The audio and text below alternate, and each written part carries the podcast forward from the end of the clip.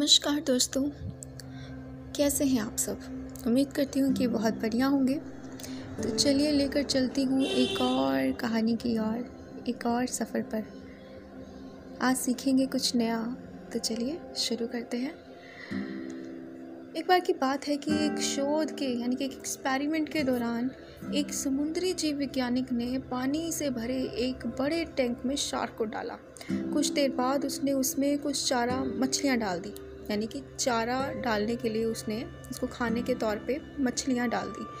चारा मछलियों को देखते ही शार्क तुरंत तैरा, तैर कर उनकी ओर गई और उन पर हमला कर उन्हें खा गई।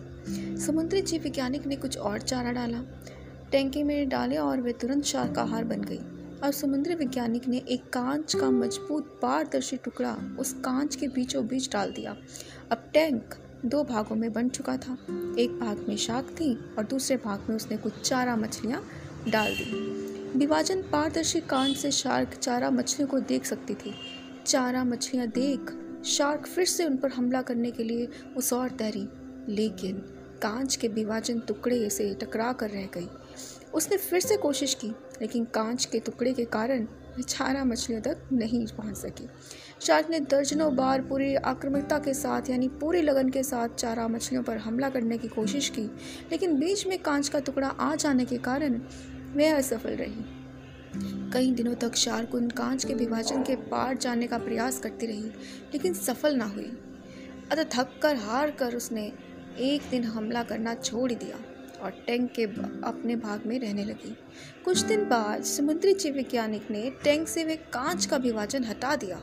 लेकिन शार्क ने कभी भी उन चारा मछलियों पर हमला नहीं किया, क्योंकि एक काल्पनिक विभाजन उसके दिमाग में बस चुका था और उसने सोच लिया था कि वह उसे पार नहीं कर सकती।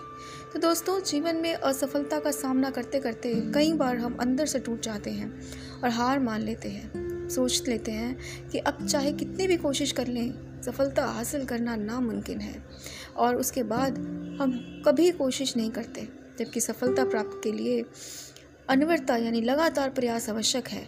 परिस्थितियाँ परिस्थितियाँ बदलती रहती हैं, लेकिन अतीत की सफलता को दिमाग पर हावी ना होने दें और पूरी लगन से फिर से मेहनत करें, सफलता आपके कदम ज़रूर चुमेगी। तो दोस्तों, कैसे लगी आज की कहानी? उम्मीद करती हूँ आप सबको पसंद आई होगी। धन्यवाद।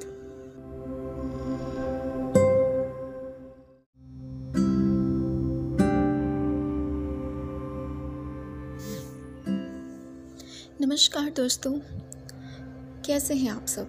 उम्मीद करती हूँ कि बहुत बढ़िया होंगे। तो चलिए लेकर चलती हूँ एक और कहानी की ओर, एक और सफ़र पर। आज सीखेंगे कुछ नया तो चलिए शुरू करते हैं।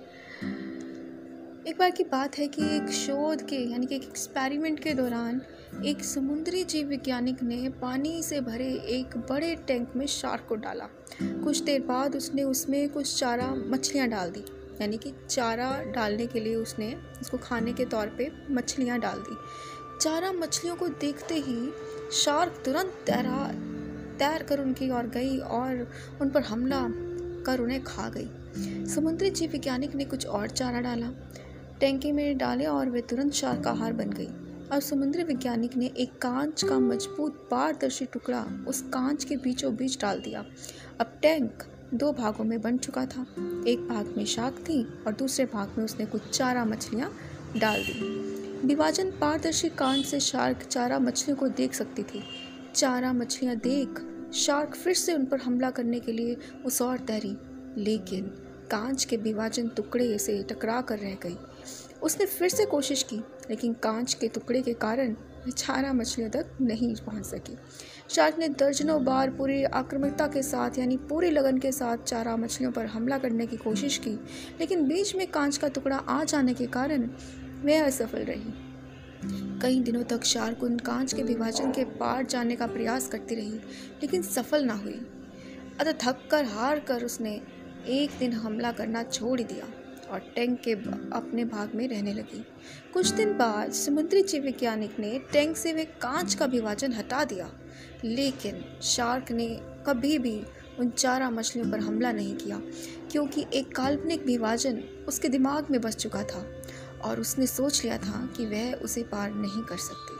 तो दोस्तों, जीवन में असफलता का सामना करते करते कई बार हम अंदर से टूट जाते हैं और हार मान लेते हैं। सोच लेते हैं कि अब चाहे कितनी भी कोशिश कर लें, सफलता हासिल करना नामुमकिन है। और उसके बाद हम कभी कोशिश नहीं करते, जबकि सफलता प्राप्त के लिए अनवरता यानी लगातार प्रयास आवश्यक है। परिस्थितियाँ परिस्थितियाँ बदलती रहती हैं, लेकिन अतीत की सफलता को दिमाग पर हावी ना होने दें और पूरी लगन से फिर से मेहनत करें, सफलता आपके कदम ज़रूर चुमेगी।